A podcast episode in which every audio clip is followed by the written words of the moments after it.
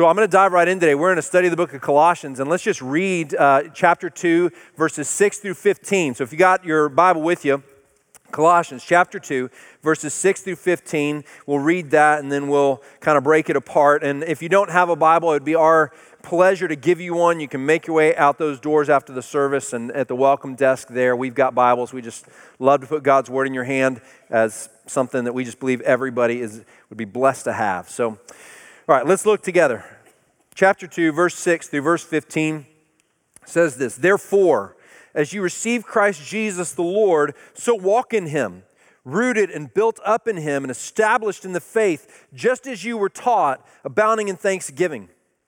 See to it that no one takes you captive by philosophy and empty deceit, according to human tradition, according to the elemental spirits of the world, and not according to Christ.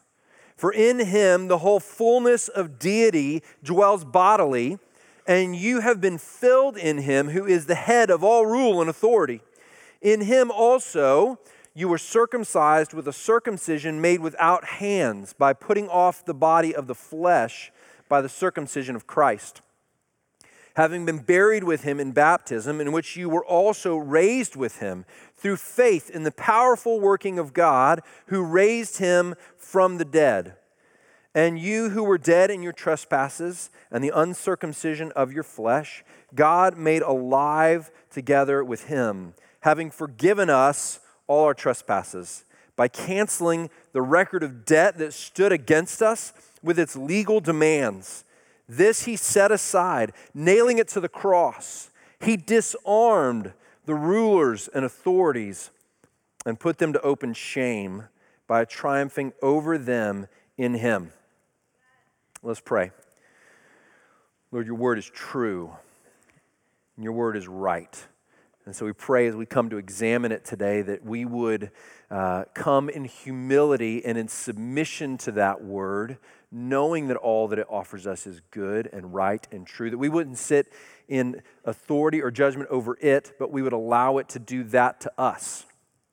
And so we pray that you give us humble hearts, tender before you. We pray that you would teach and instruct us. And we pray that you give us eyes to see and ears to hear, Holy Spirit, that you would take this living and active word now and let it be applied into our lives. Where we are in need of conviction, would you bring that?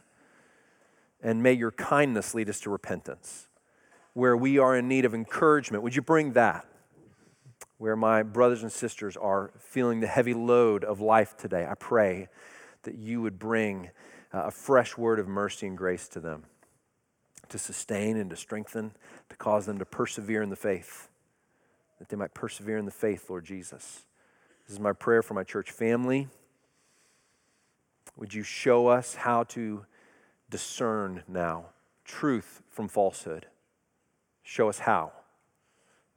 In Jesus' name, amen. well, as we look at this text, you notice right off the bat that verses 6 and 7 they, they kind of set our theme for us. And they say this again therefore as you received christ jesus in other words as you welcomed him into your life as you believed the claims that epaphras who was the one that brought the gospel to, to the colossians as you believed what epaphras told you about jesus and his crucifixion and his resurrection as you received that now and that's true of you. It says, so walk in him. And I want you to key in on that phrase because that idea in verse 6, so walk in him, is now going to become the theme of the entire middle section of Colossians. Up to this point, we've really been getting an introduction in the book to the circumstances going on in the church at Colossae. And we've been seeing Paul uh, give us just a beautiful explanation of the supremacy of Jesus and how wonderful he is, how unrivaled he is in his worth, in his merit, in his work. All of that essentially has been a building up now to this middle section of the book, which is essentially going to be about this idea as you have received Christ Jesus, so walk in him. In other words, if you have come into Christ and he has come into you, there is a way that you should live there is a way that you should walk. Yes? And he's saying, now I'm going to unpack that for you. I'm going to tell you many things about how someone who has come into Christ Jesus, how they walk. I'm going to tell you what that looks like. And he says, so you might be rooted and built up and established in the faith. Now, those terms should feel like an echo of what we saw last week if you were with us in Colossians 1:28 when it said, "Him we proclaim, warning everyone and teaching everyone." So two kind of capacities or facets of the way we disciple people, right? We, we warn against falsehood and we instruct in the truth. So, warning everyone and teaching everyone with all wisdom so that we might present everyone. Does anyone remember the phrase from last week?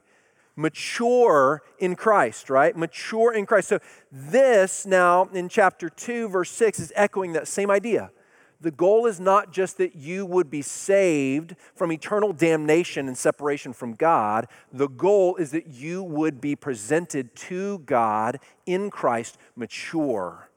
That you would know Him and walk, and that every area of life would be touched by what He says and who He is. The way I think about my finances, the way I think about my relationships, the way I think about my job, the way I think about how I raise my kids, every area of life completely subsumed by the person of Jesus Christ. That's the goal of Paul. That's what he's after. And so it's what we're, what we're after. And so he's going to make some arguments today about how that takes place.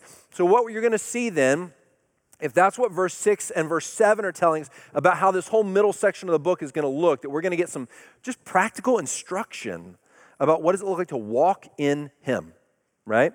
Then he's going to go on in verses 8 through 15 to tell us now a specific way that he wants us to learn to walk in him. So look at verse 8 again.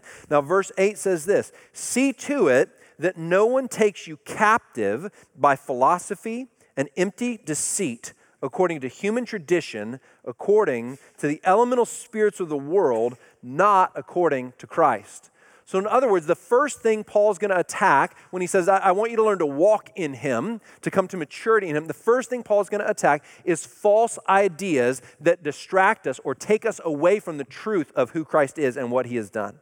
So, he's first going to address what he calls philosophies that are earthly, right? Uh, that are sort of undergirded by what he calls uh, earthly spirits, right? The idea that there are uh, real dark spiritual influences whose primary goal in the world is to cause us and others to not see Jesus for who he truly is, to, to, to, to move towards some other thing rather than him. And that's the first thing he wants to address. He wants to say, okay, I don't want you to be deceived. You remember in verse 4, just a couple verses before this, he actually talked about the same idea when he says, I, I don't want you to be deluded by false ideas. And so today, what we're going to talk about, and, and next week as well, he is going to dwell on this idea of don't be misled by false ideas, by worldly philosophies, by things that are not according to Christ. And so this week, what he's going to do is he's going to show us how Christ gives us, what he offers us to enable us to identify what is true and what is false and how he makes us able to actually do this. Because how many of you have ever felt the, the burden or the pressure of going, man, I'm in a difficult circumstance and I'm not sure what a Christian is supposed to do in this scenario? You ever been there before? you just think to yourself, this is hard, and I, I, don't know what to do. And I'm a follower of Christ, and I want to apply my, I want to apply the truth of my worldview that Christ rules and reigns over everything and my submission and my love for him, I want to apply that to the circumstance, but I'm, I'm not sure how, if I'm honest. And so Paul's going to give us some instruction today to show us what Jesus gives us to enable us to do that, to become discerning people. And the next week, what we're going to find is he's going to focus more on the other side of that, the philosophies that, that take us away from Jesus. And he's going to elaborate a little bit more on when you look at philosophies uh, that don't submit themselves to Jesus, here's some of the things that you're going to see are going to be common denominators of those philosophies, and I want you to reject them. That, that's next week. This week, he's going to focus more on what Christ offers us to enable us to be discerning. So, you with me? Make sense? Okay, fantastic. So, that's what we're doing today. He's going to give us four things that Christ has done that enable us to reject false beliefs. And so, we're going to, we're going to look at these four things, and we're going to ask a couple questions about each of the four. The first is, what claim do they make? So we'll look at the text, we'll unpack it, and then we'll ask, what, what claim is Paul making about what Christ is able to do here? Or what is the claim that Christ is making about what he can do? And then we'll ask the question well, how does that claim enable us to reject false ideas? Like, how does the fact that Jesus says he can do this enable us then to reject a false concept, a, a false philosophy when we see it? And then the third thing that we're going to want to do is to say, uh, not just how does that enable us, but I want to compare it to, I think, what is the most prevalent and, and readily available false philosophy in our world, which is the philosophy of secularism. And I want to compare if I can, the claim that secularism would make in this same area where Christ makes a claim. And let's just compare the two. And let's try and be fair to secularism uh, and see how it measures up and just see what kind of claims it makes in light of the claims that Christ makes. Uh, now, when I say secularism, I need to define that just a little bit here. And I, I promise not to get too philosophical, okay? Promise.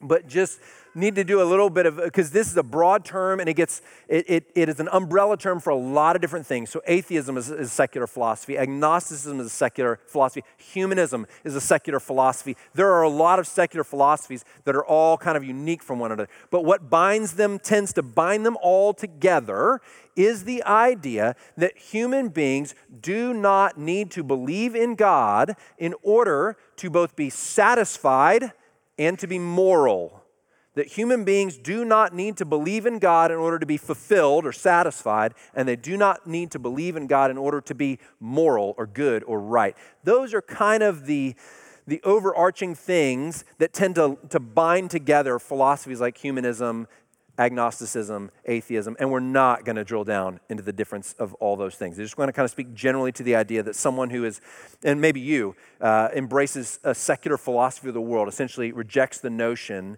uh, that, that a God who is necessary exists. Uh, and that he is necessary to the equation for human flourishing and thriving and uh, for human goodness, for morality. So, if that's clear as mud, hopefully then we can, we can move forward. So, Let's talk about the first thing, the first uh, thing we see in the text. We find in verse 9 and 10, and it's this it, it is that Jesus says, He has, one thing He has done for us is He has, he has filled us. So look again at verse 9 and 10. For in Him the whole fullness of deity dwells bodily. And now get ready for the play on words here, because He says, And you have been filled in Him, who is the head of all rule and authority. So did you catch the play on words there? He in him all the fullness of deity dwells bodily. Now we've already seen that in Colossians chapter 1 where we talked about the fact that Jesus is God in the flesh and and Paul spent no short amount of time explaining to us how supreme and unrivaled he is because in fact he is God wrapped in flesh. And so he's repeating that idea in order to make this play on words here where he says in him the fullness of deity, the fullness of deity dwells bodily, and then those who have received him, in him you have been what, church? He says, filled. Filled. Now, so the question that comes is, what does he mean when he says, You have been filled in him? Now, your mind might run pretty quickly because it's a common biblical phrase to being filled with the Spirit. We see that term uh, in the New Testament quite a bit, particularly in the book of Acts. We see this idea of being filled with the Spirit. And what that means typically when we see it is that a special anointing or an empowering of the Spirit would descend upon one of the followers of Jesus in order to enable that servant to be able to fulfill a purpose that God has for that moment. So, a special empowerment for a unique work in a specific moment. Uh, not talking about the indwelling of the Spirit, which is present in every believer, but the filling of the Spirit that will come at points for a special empowerment to do a special work. So, your mind might run to that if you're kind of familiar with that biblical terminology, but I want to encourage you that's not what this is talking about, okay? When he says that you would be filled, he's not talking about a specific empowerment being filled with the Spirit. He would say filled with the Spirit if he intended that. What he does mean is that Jesus, what the claim that he's making essentially is that being filled with him is the idea of being completely satisfied at a good meal. Right? That you sit down at a good meal and you partake of it and you eat it. And at the end, when you're done, you say, I'm what? I'm full, right? And some of us say that too late in the game right? We're like, uh, I was full five minutes ago, but it was really good, right? And so I kept eating. But the idea is, is exactly that. The, the, the wordage he's using here that Paul is getting at, he's going, he's making a claim. He says, Christ makes a claim to be able to fill you, to be able to completely satisfy you the way you are satisfied at the end of a good meal. And you don't need anything else, right? At the end of a good meal, you don't go, you know what else I want? Some McDonald's right? You go, no, I, I just I just had filet mignon. I am well taken care of, right? I'm good. I forgot there's some vegans here too. I don't know what I don't know what. Portobello mushroom, you know, like whatever that good thing is, right? I, it was satisfying, satisfying. So you get the idea, yes? He's saying he, he can fill you. So the first claim that Jesus makes is, I can satisfy you. I can fill you up so that you want nothing else. Now, that should immediately, for those of us who are followers of Jesus, should immediately uh, probably hit us and, and cause us to ask the question Am I living like I'm fully satisfied in Jesus? Right? If the command here is, is walk in Him, you've received Him, now walk in Him. And the first thing He's going to say is, I, I can satisfy you. The question then that comes to us is Am I living like He is the ultimately satisfying thing? Or am I treating life like I need something else? Like I need a spouse to be satisfied, or I need kids to be satisfied, or I need a better job, or more in my paycheck, or, you know, you fill in the blank. Or am I acting as if what Paul says here is absolutely true? He and He alone can satisfy. Now, that's the claim, right? I can't prove that claim to you. I can only say that I have experienced it to be true. And I have found that when I act as if something else is satisfying, ultimately, I always find it empty. I always find it void of meaning. Every single time, without fail. And every time I return to Jesus and say, No, I'm reminded that you are the only one that's satisfied, I find it to be true. Now, I know some people say that's a trick of the mind, right? Or you're predisposed to, to feel that way. And uh, like I said, I can't, I can't prove it to you, but what I can say is come partake of the meal of Jesus and see if I'm wrong, right? I mean, just, it's a little bit of a try me out, right? Is what Jesus is saying. Just try me out because I'm going to tell you that I satisfy like nothing else can satisfy. Now, then the next question, right, is well, how does that help me reject a false idea? Like, how does believing that Jesus fills me. How does believing that help me reject some false idea? Well, you may, your mind may be connecting the dots here, right? And it's, it's relatively simple. I think the reason Paul starts with this is because he's, he's wanting us to see that if you recognize and believe and, and rehearse this belief, right? That Jesus fills you, that he satisfies you, and you press into that, what that's going to do is it's going to cause you to not look to other ideas other than him to satisfy you, right? You're not going to go looking if you don't want anything. Why do I go to the store to buy groceries? Because my refrigerator's empty. But if my refrigerator's full, do I need to go to the grocery store? No, I'm fully stocked up. I'm good.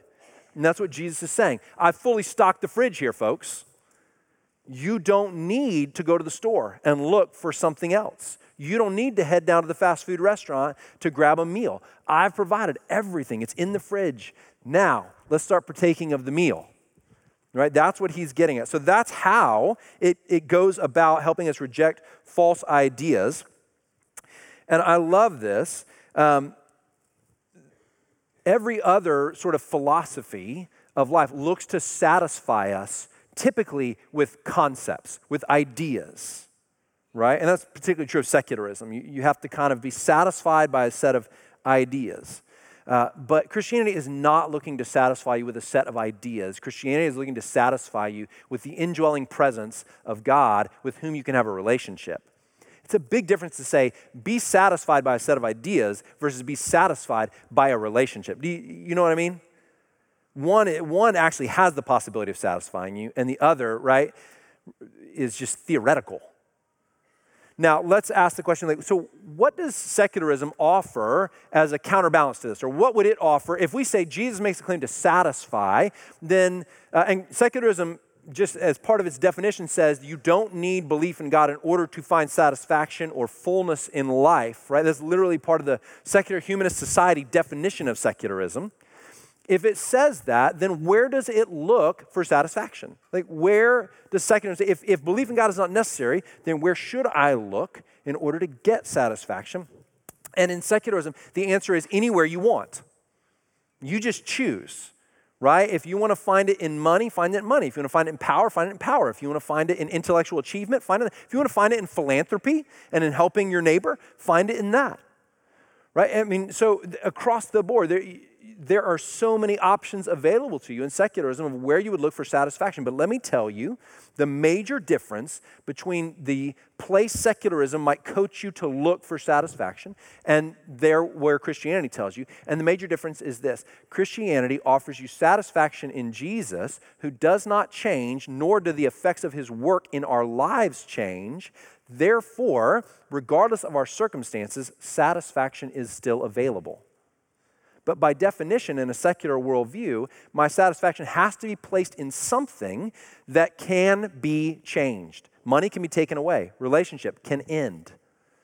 Even my good works, my doing good, can be rejected and pushed aside and say, I don't want your help. No, thank you.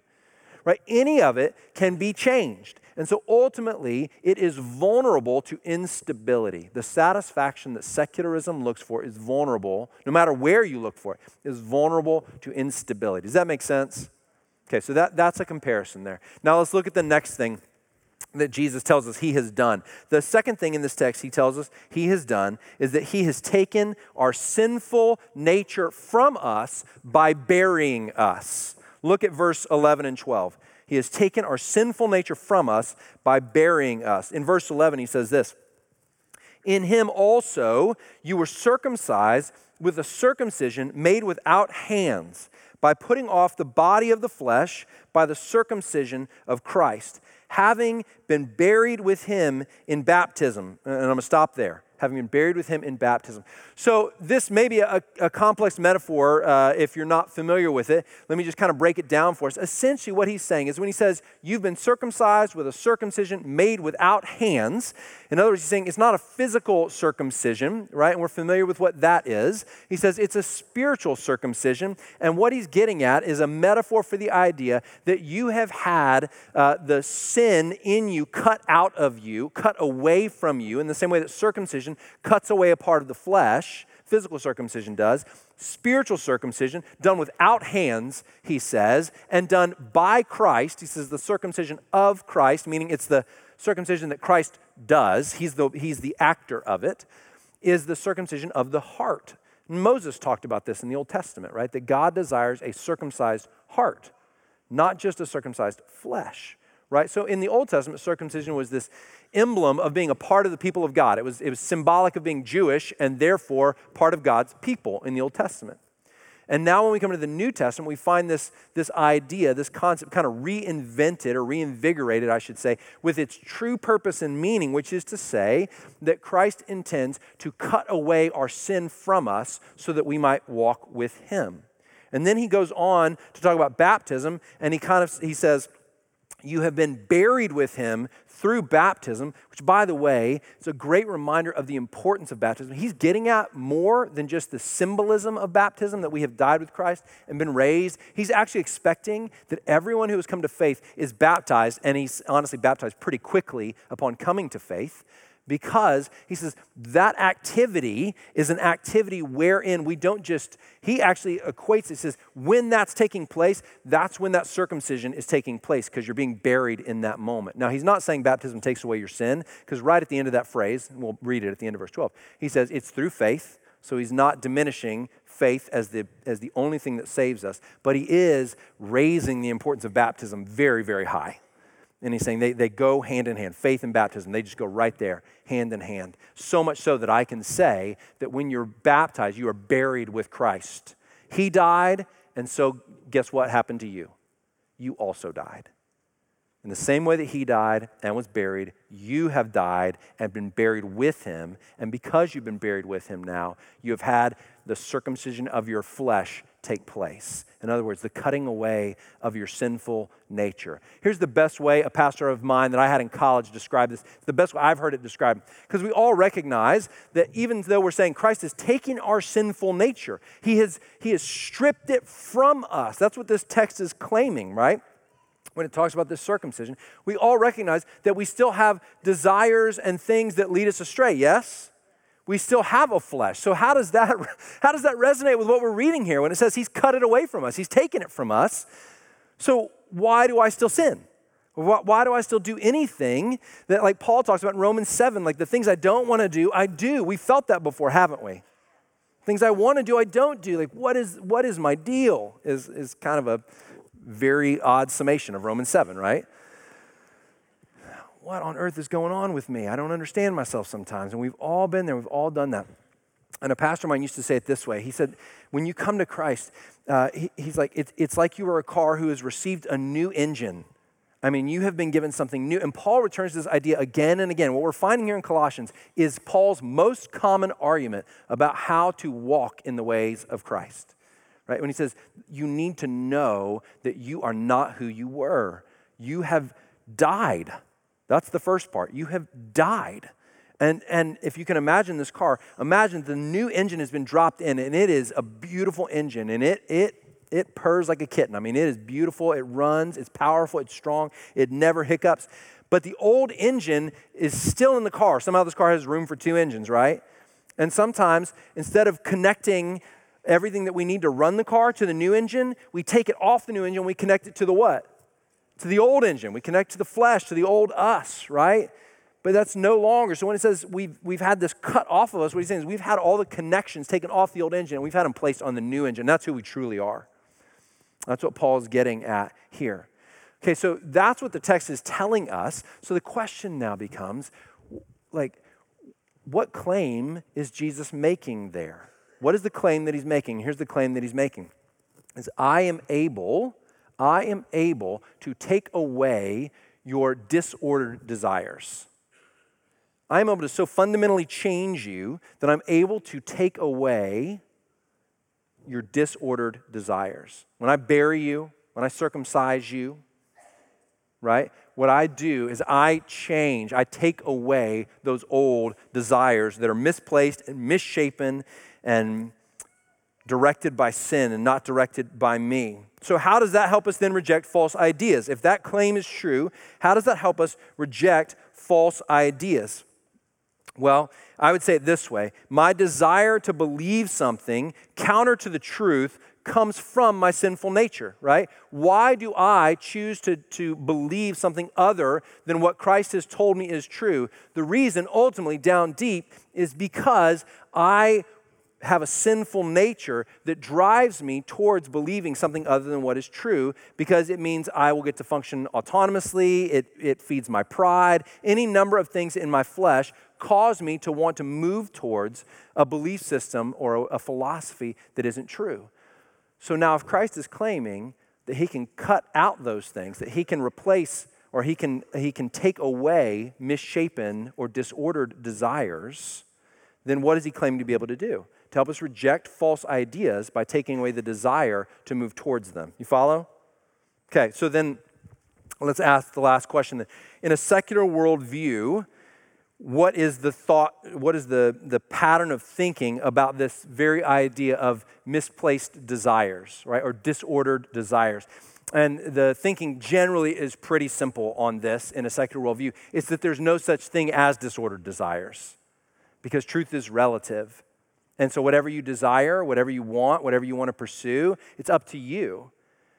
And so, if, if it's up to you and truth is relative and there's not an objective truth that overarches for, and applies to everyone, if it's relative person to person or culture to culture, right, then there's nothing and no one that can tell you that the desire that you experience is disordered. So, the key then in the secular worldview is simply to say, I need to recognize instead of where I might feel that my desires are inappropriate and I shouldn't feel them, rather than just go, well, how do I how do I get rid of those things that I don't want to feel, those desires I don't want to have anymore? How do I get rid of them? The answer is don't worry about getting rid of them, just believe that they're okay. Does that make sense?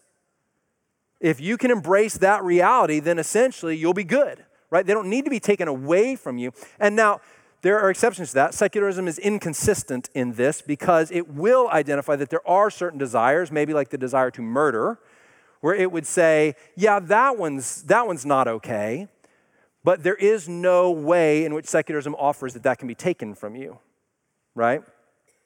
So ultimately, nine times out of 10, the solution in secularism is just believe that those desires are okay, right? And my question to that is is that sustainable? Is that how do you sustain a relationship? Let's just take marriage, for example. How do you sustain a marriage if every time uh, you have a desire and your spouse doesn't like that desire and you say, well, you can't tell me that my desire is not good? How long will that marriage last? Right? Because if everyone just argues always that my desire is my desire and you can't tell me that this doesn't work, I don't know how a, a friendship, how any relationship ever gets sustained, right? I also don't know how you handle competing truth claims in that environment. So if, if I claim this desire is good and you claim it's bad, how do we ever know who's right and who's wrong? If all we can ever say is your truth is your truth and my truth is my truth, by the way, you've heard this a lot recently and you will continue to hear a lot. You will hear words put in front of the word truth, like his truth, her truth, their truth okay? That's completely inappropriate. There is no such thing as his truth or my truth or your truth or her truth. There is only truth. And to put any additional word in front of it is completely logically false because you completely undercut the concept of truth by adding my truth, her truth, his truth, their truth. If you do that, you have no truth. You, follow? Okay, so that's what secularism attempts to do, right? Now, Let's go to the next idea. We need to keep moving here for the sake of time, right? So, the third thing, the third thing Jesus says he has done here is not only that he has buried us and therefore taken our sinful nature from us, he has raised us. That's the next part. Look at verse 12. And so he says, having buried, having been buried with him in baptism, and then he says, in which you were also raised with him through faith. You see that? Through faith in the powerful working of God who raised him from the dead. In other words, Paul is saying, you didn't just, you didn't just die with Christ, you were raised with him. And we're probably pretty familiar, if you've been around church for a little while, you're familiar with this concept. He died, so we died. He was raised, so we can be what? Raised, right? And he doesn't paint it just as a future reality that we will be raised someday. He treats it as a right now reality. He says, You are something new today. Now, you have been raised with him is the language we find there. Past tense, right? So you have been raised. So, what's the claim then being made there? If he's saying, not only did you die, you've been raised, and in the death part, the claim he's making is, I can take away your disordered desires, then what's the claim he's making now in the resurrection side of it? And I can give you new good desires. Do you see it? He doesn't just leave us empty. He doesn't just say, Hey, I've stripped away the bad desires and just left nothing there. He says, I have stripped away the sinful nature, the desires that are disordered, and now I have come in and I can replace them with desires for the good and the beautiful and the true and the right. Isn't that good news? That he would say that, right? That he would say, Oh, I can give you the new engine, right? I can give you the new set of desires. That's the claim that he's making. So, how does that help us reject then false ideas, right? How does that help me reject when I encounter a philosophy in the world that is not according to Christ, as verse 8 said? How does that help me? Well, how it helps me is it causes me to be a person who delights in what is true and right and good. And when I delight in what is true and right and good, by nature, I lose a taste for that which is not true and right and good. I'm not left an empty vessel to be filled up with whatever I may find on any street corner of philosophy. I am someone who's been filled with the presence of Christ. I am someone who has been raised from the dead spiritually. And because that has taken place and I have a new set of desires within me, I can identify what is true and right and good. I have the ability to be discerning and to assess, right? So 2 Timothy 1 7, when it talks about this idea of the, of the new person that we are, the resurrection that we've received, says this it says, We have been given a spirit, not of slavery to fall back into fear, but we have been given a spirit of power and love. And what else, church? Anybody know? Self control. Power and love and self control. And that's just the tip of the iceberg. Paul's not telling Timothy everything that this new us is, but he's saying you have a spirit of power and of love and of self control. Well, just think about that power to discern truth from falsehood. That's the spirit that resides in you, right? power to love those who are unlovely, power to exercise self control, to not run after false ideas because they seem really nice or they promise you something that you really want. This is the kind of transformation that he's claiming has taken place in us. So, how does secularism speak to this? And this one's pretty simple. One, new desires aren't needed because the old desires weren't bad, right? That's the idea. New desires aren't needed because, the, because morality is relative and the old desires weren't actually bad. We just had to realize that they were kind of imposed upon us societally. And once we understand that that's the case, we can start to live our truth and feel okay about ourselves, right? But I would say where there is an acknowledgement that there might be a desire that is misplaced, uh, or we're just inconsistent in applying secularism. And so we say, well, that desire actually is bad, ignoring our moral relativism. Where we embrace that, then, the answer is almost always education. How will you get new, better desires? Through education. If you'll just learn more, learn more, learn more, learn more, get more highly educated. If you'll do that, everything will be well and good. And I'm a proponent of education. I'm not anti education, but education is not the answer to transforming your soul from within. It's just not. It doesn't work that way. Our beliefs are incredibly important. What we think, ideas have consequences. They have major consequences. Important ideas have important consequences. And so what we think matters very, very much. But the transformation of a heart and a mind does not take place through philosophies it takes place through a personal encounter with God, is what Christianity teaches, right? Which is very different, right? It means you don't have to be a, you don't have to be Einstein to be someone who is transformed and who lives a life of truth and goodness and beauty, right? You can have diminished intellectual capacity and you can be a godly man or woman. Deeply godly, which is really wonderful because it means the gospel is for everyone right? Just not, not just for those with the, the brain power to understand really hard intellectual concepts and then be transformed them. By the way, we live in the most educated era of human history. And are we, are we showing signs of being really unified and enlightened? We seem more polarized than ever. Education is not the answer we've been told it is. Okay, fourth thing that Jesus says he can do here is that he has forgiven us. Look at verse 13 and 14. And you who were dead in your trespasses and the uncircumcision of your flesh, God made alive together with him, having forgiven us all our trespasses by canceling the record of debt that stood against us with its legal demands. This he set aside, nailing it to the cross. So, what he's saying there is that all of humanity has has an IOU. I mean, the, the Greek language there literally has this idea of an IOU, that humanity owes a debt to God. And that we all have signed the IOU and we said, God, we owe you allegiance, we owe you obedience, and we have not given it. And so God has this record of debt against us, this IOU that, that he, we have said, we owe you. And just because you say you don't owe it doesn't mean you don't owe it.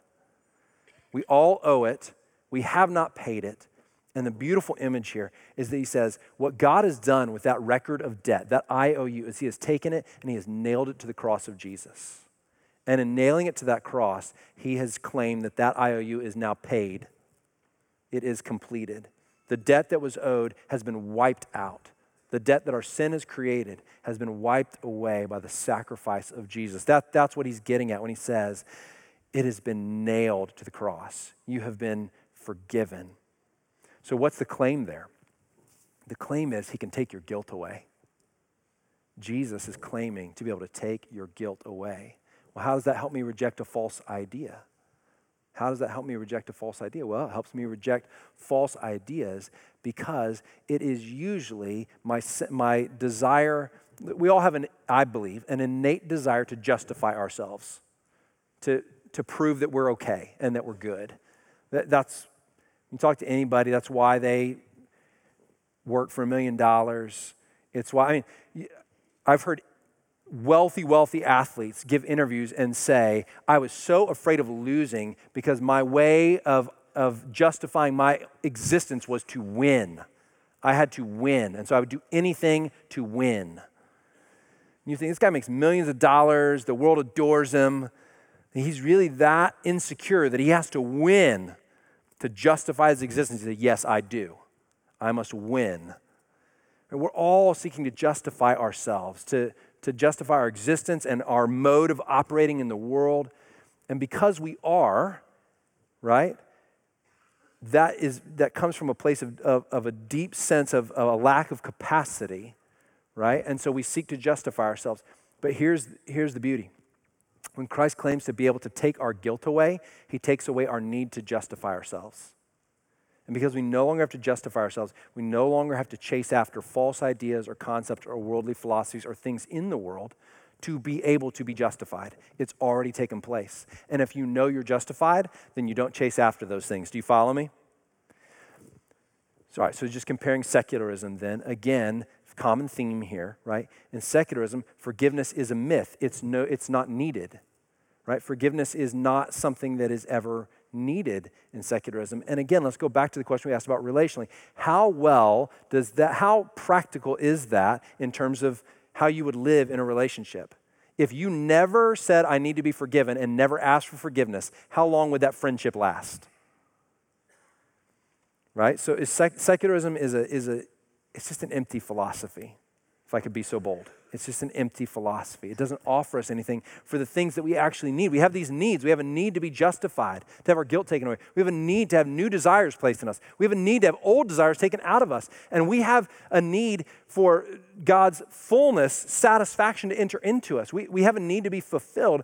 And at every turn, secularism fails to offer a good solution to any of those things. Now, here's, before we come to the table of communion, here's what I want to kind of wrap up with. Right? At the end, he, he, he in verse 15, kind of starts, ends where he began. And he says, Look, the, the elemental spirits of the world, he says, that are leading you into falsehood, Christ has taken them captive it's this beautiful image of a victorious warrior who's returning into, in the Roman world, they would return into Rome and they'd have all their slaves behind them they'd conquered in war, all the, all the conquered slaves that were now going to come and be subject to Rome. And that's the image Paul is using. And he's saying, Christ has conquered all of these elemental spirits of the world, all these empty philosophies. He has conquered them, and they are being led captive in his train. They sought to take you captive in verse 8. Don't be taken captive by them, he says. And then in verse 15, he says, Christ has taken them what? Captive. The things that sought to enslave us, he has enslaved. He has been victorious over them. Now, I love that because here's what a lot of us probably have thought, right? What do I need to be able to discern what is true and what is false? That's the question we began with at the very beginning of this whole, you know, 40 minutes. That's the question we began with. And look at what the answer has been that Christ has given us. It's not, you need a lot of education. And it's not, you better know your Bible backwards and forwards. It's a good thing to do, by the way, right? And it's not, you better have some really good friends who are really wise who are going to help you, you know, discern truth and falsehood. That's good too. But what he has said ultimately that we need is what? It's the gospel when you believe the gospel and rehearse the gospel and go back to it again and again, in Christ I am satisfied. In Christ I have had the old me taken away. In Christ, I, that oh, those old desires have been replaced with new desires. I'm a new person. I'm a new creation in Him, in Christ, I am forgiven. My guilt is taken away. It's those truths rehearsed and planted in a heart and planted in a mind that guide us to see everything else and discern whether or not it is true in Christ or it is false. It's all you need.